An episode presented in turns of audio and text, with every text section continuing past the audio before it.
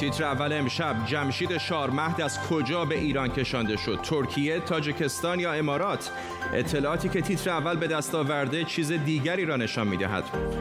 برگزاری کنکور همزمان با بحران کرونا. وزارت بهداشت ایران می‌گوید تردید ایجاد نکنیم. برگزار می شود و ستاد احیای دریاچه ارومیه می‌گوید میزان آب این دریاچه هشت برابر شده. به تیتر اول خوش آمدید.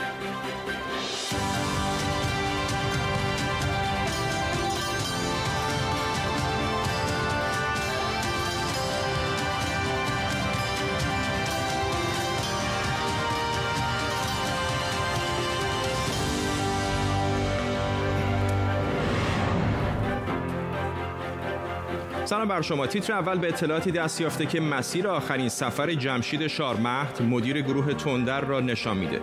این اطلاعات از سیستم موقعیتیاب گوشی همراهش به دست اومده. دیروز وزارت اطلاعات ایران اعلام کرد جمشید شارمهد رو در ایران بازداشت کرده و تصاویری هم از او در تلویزیون دولتی پخش کرد. حالا اطلاعاتی که پسر آقای شارمهد در اختیار تیتر اول قرار داده نشون میده که او از آلمان به دبی سفر کرده و از اونجا به عمان رفته. ایران اینترنشنال نمی‌تونه درستی این اسناد رو 100 درصد تایید کنه اما شواهد ظاهری به نظر درست میان. بر اساس این اطلاعات که تاریخچه نقشه گوگل تلفن آقای شارمهد رو نشون میده او روز سوم مرداد وارد فرودگاه بین‌المللی دبی میشه و در هتلی در همون نزدیکی اقامت می‌کنه. چهار روز بعد از مسیری زمینی به استان بریمی در عمان میره. منطقه‌ای که گفته میشه مرزبانی نسبتا راحتتری برای ورود به خاک عمان داره. و بعد از اونجا راهی بندر سوهار در ساحل شمالی عمان میشه که فاصله دریایی چندانی با ایران همطور که در نقشه هم می‌بینید نداره. بنابراین احتمال داره کور از راه دریایی به ایران منتقل کرده باشم با این حال روزنامه جوان نزدیک به سپاه پاسداران امروز مدعی شده جمشید شارمهد مدیر گروه تندر دهم مرداد ماه در تاجیکستان دستگیر شده.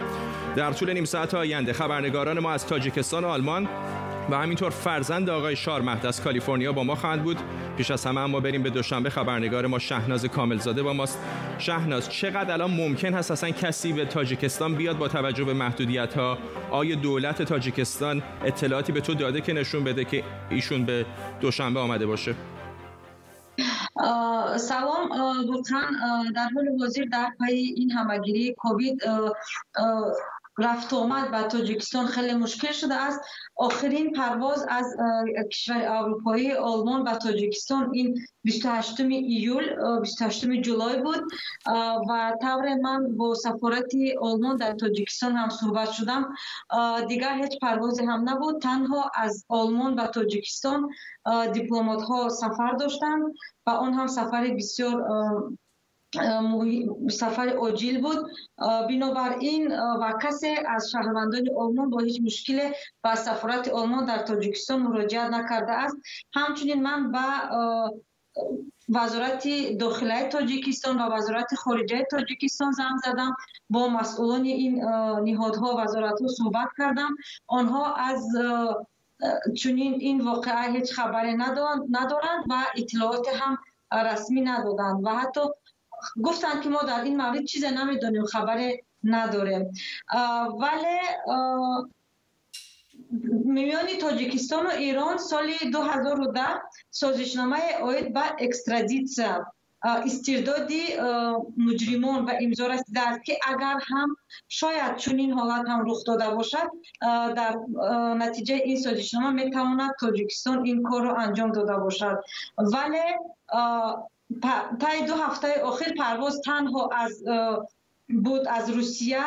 از ترکیه و شاید از کشور چین. بله. دیگر از هیچ کشور تا این دو هفته آخر پرواز و تاجیکستان نبود. ممنونم از تو شهناز کمالزاده خبرنگار ما در دوشنبه. هم تو که شهناز توضیح داد در واقع غیر ممکن نیست سفر به تاجیکستان در اون روز در این روزها اما کار بسیار دشواری هست به خصوص برای شهروندان غیر تاجیک.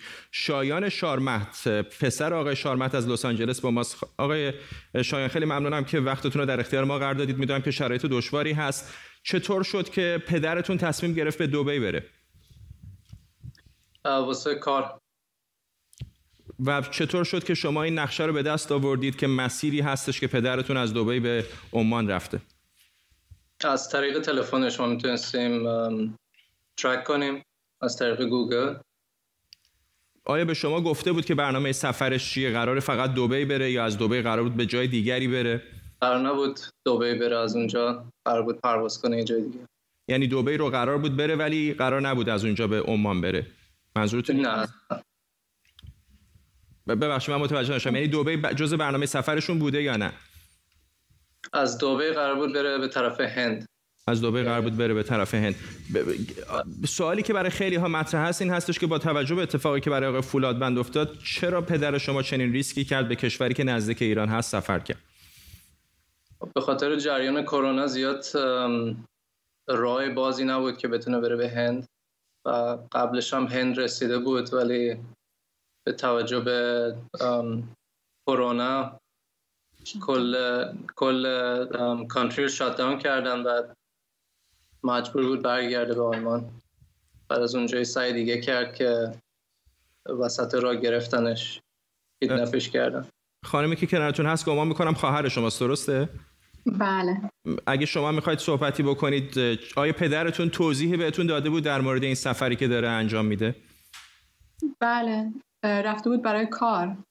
چون که کارشون کامپیوتری هستش رفته بودن بعضی موقع میرن آلمان یا جای دیگه به خاطر کار. ولی ب...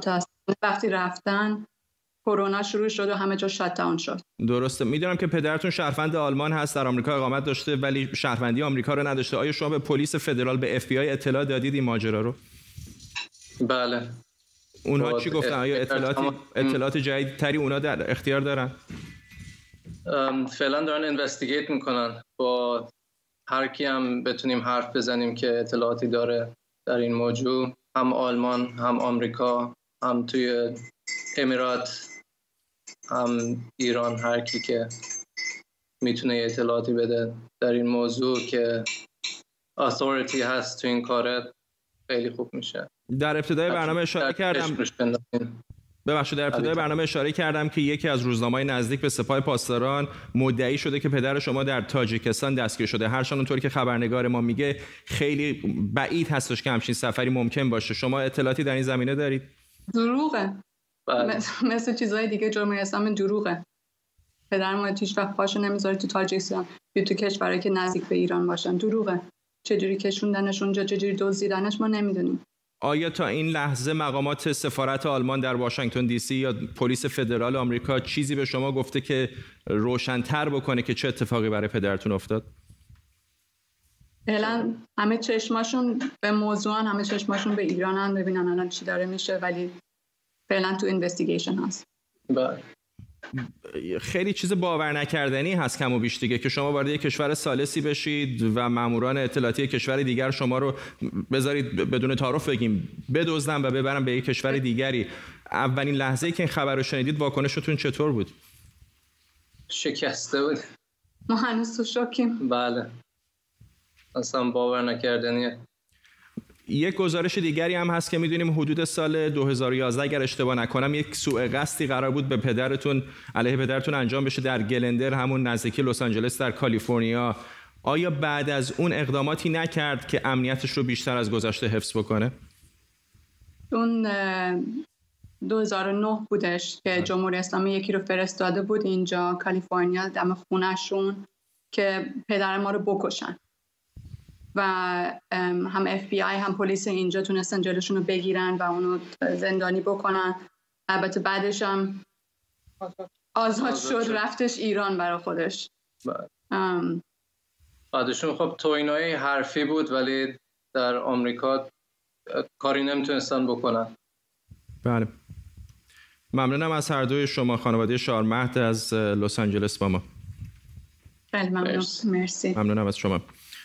بریم به هامبورگ آلمان همکارم احمد سمدی از جزئیات بیشتر زندگی جمشید شارمهد در این کشور هم اطلاعاتی به دست آورده. احمد چه اطلاعات بیشتری داری؟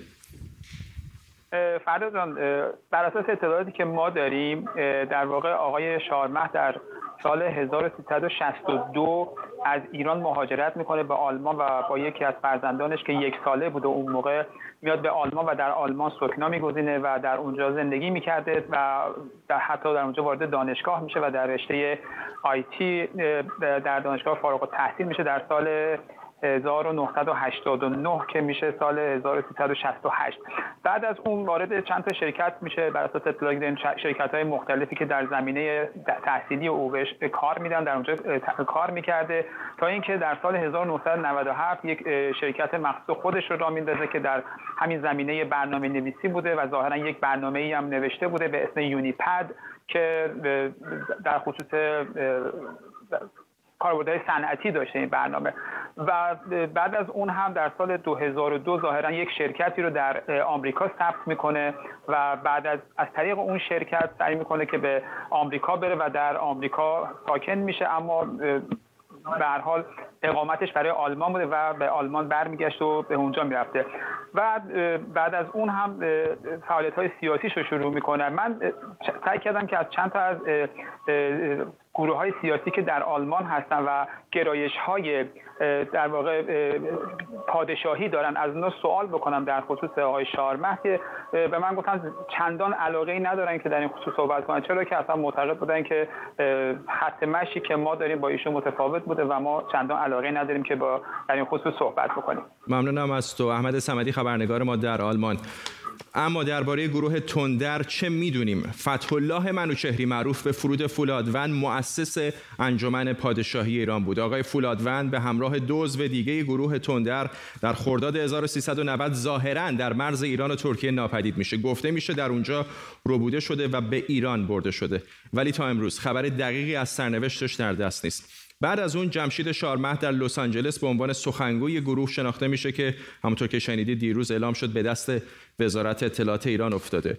گروه تندر مسئولیت چند عملیات رو بر عهده گرفته از جمله انفجار در حسینیه رهبویان وسال در شیراز در سال 1387 انفجار در محل دفن روح الله خمینی در سال 1388 جمهوری اسلامی میگه که چند نفر رو هم که عضو این گروه بودن دستگیر کرده و بعضی از اونها رو هم اونها رو هم حتی اعدام کرده. ایرج مستاقی تحلیلگر سیاسی از استکهلم با ماست. آقای مستاقی چه می‌دونیم در مورد این گروه؟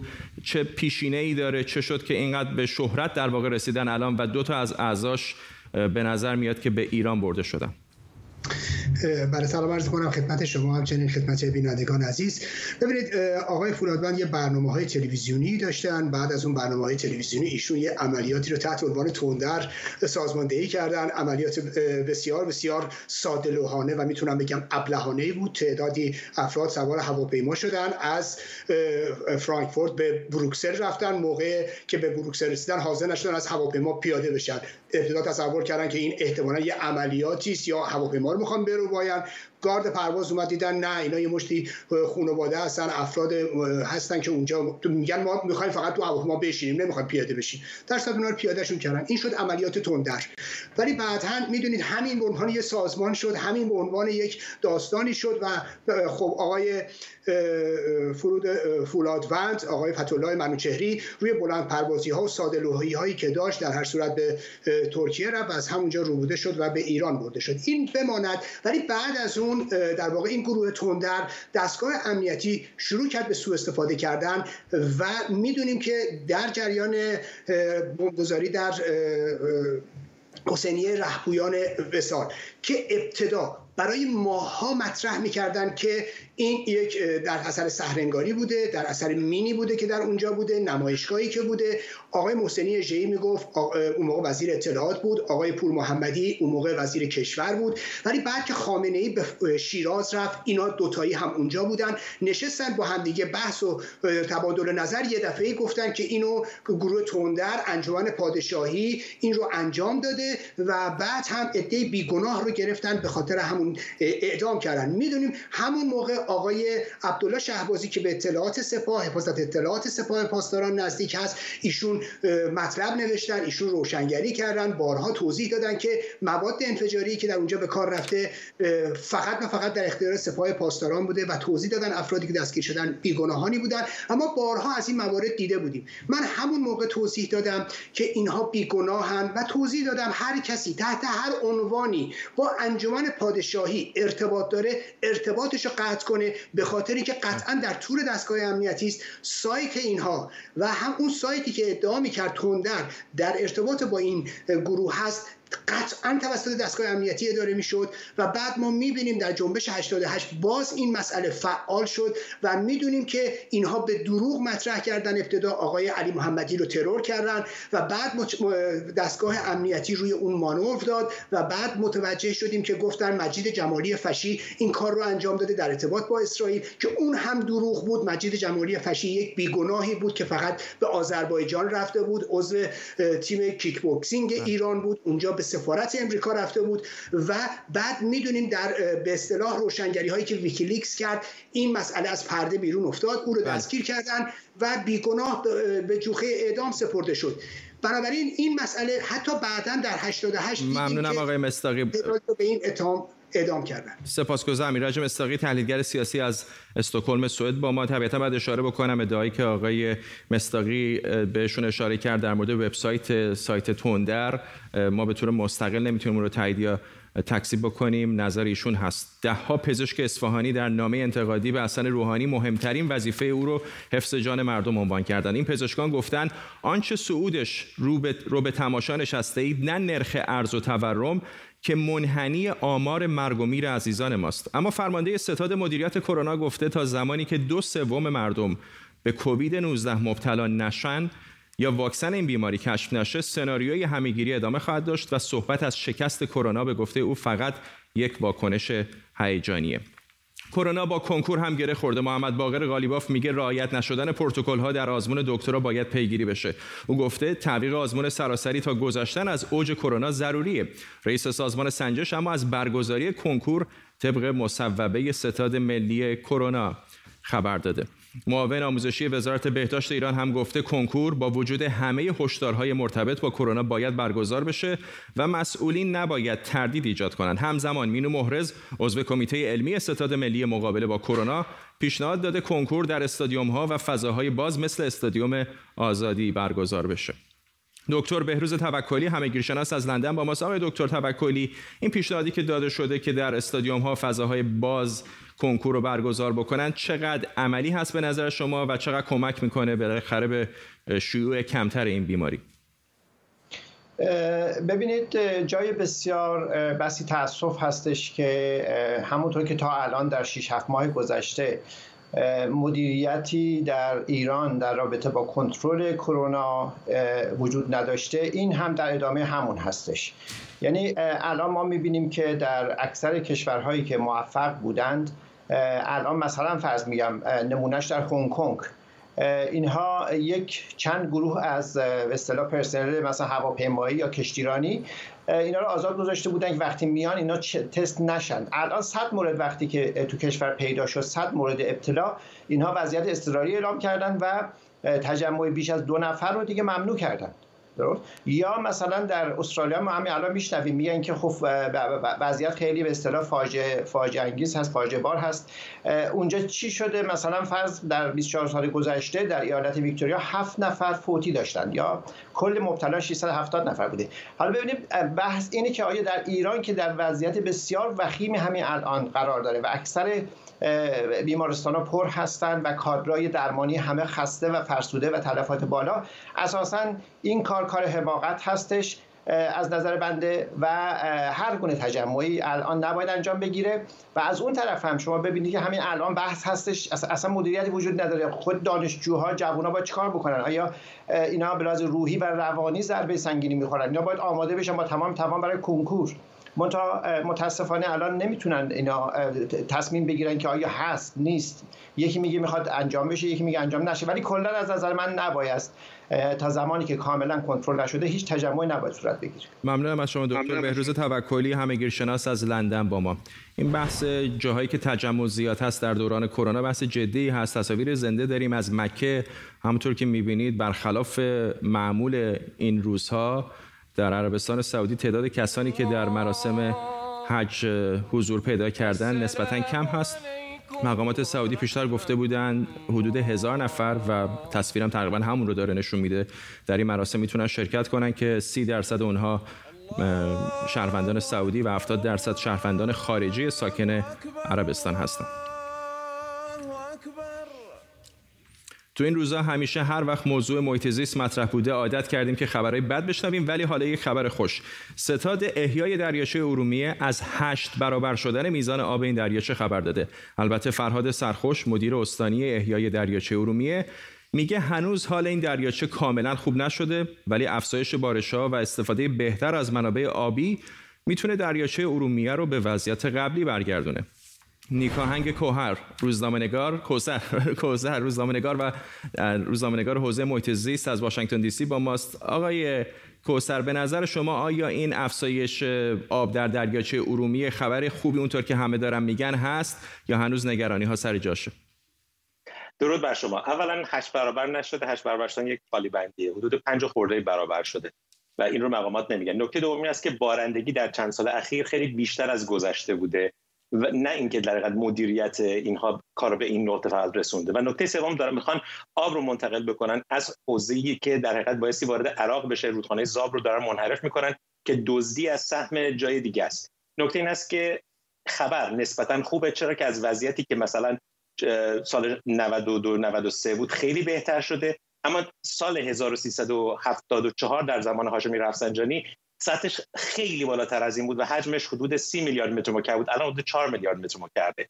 و از اون زمان که سدسازی ها رو شروع کردن و بعد برداشت آبهای زیرزمینی زیادتر شد به این نقطه رسید. اگر بخوایم بگیم بله الان نسبت به چند سال پیش خیلی بهتره اما نسبت به چیزی که باید باشه یعنی تراز اکولوژیکش یعنی سطح 1274 متر و در حقیقت حجم 13 میلیارد متر مکعب خیلی هنوز جا مونده و تا زمانی که به اون حد نرسه هر ادعایی به نظر من در حد تبلیغاته.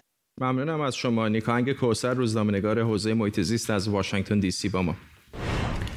تصاویر زنده داریم از محل فرماندهی ناسا که در حال آماده باش هستند برای بازگرداندن دو فضانورد آمریکایی داگ هارلی و باب بنکن که قرار تا ساعتی دیگر از ایستگاه فضایی بین با سفینه سپیس اکس به سواحل فلوریدا برگردن ولی همطور که در تصویر می‌بینید این سواحل فلوریدا به خاطر طوفان ایسایاس به شدت آب و هوای آشفته ای داره و به همین دلیل یک مقدار تغییرات در برنامه سفر اونها ایجاد شده و قرار هستش که در جای فرود بیان که این طوفان تاثیر کمتری داره. پیکر خسرو سینایی کارگردان مشهور سینمای ایران امروز در قطعه هنرمندان به خاک سپرده شد. کارگردانی که دهها فیلم مستند سینمایی و کوتاه و بلند ساخته اما سانسور در ایران همیشه مانع از کارش می‌شد. چیزی که در بیانیه امروز کانون فیلم نام نویسان ایران هم بهش اشاره شده. در این کلیپ سینایی از خاطره درباره درخواست یک مدیر وزارت ارشاد میگه.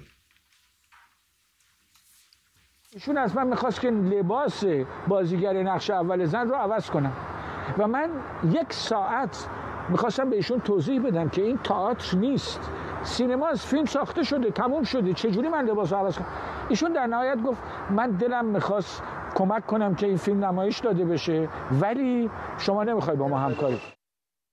خسرو سینایی حدود 120 فیلم ساخته که میشه به مستند 25 سال هنر ایران اشاره کرد که هیچ وقت البته به نمایش در نیامد تهران امروز که یک سال قبل از انقلاب ساخته شد زنده باد. اولین فیلم سینمایش بعد از انقلاب و همینطور هیولای درون مرسیه گم شده در کوچه های عشق عروس آتش. گفتگو با سایه جزیره رنگین و بالاخره پروژه قطار زمستانی که اون هم هیچ وقت به سرانجام نرسید. در طول بیش از شش دهه فیلمسازی خسرو سینایی جوایز بسیاری دریافت کرده اما شاید مهمترین هاش رو نه از مقامات ایران که از رئیس جمهوری و وزیر فرهنگ لهستان گرفته باشه. همکارم امید حبیبی اینجا با ماست تا بیشتر در مورد کارنامه آقای سینایی صحبت بکنیم.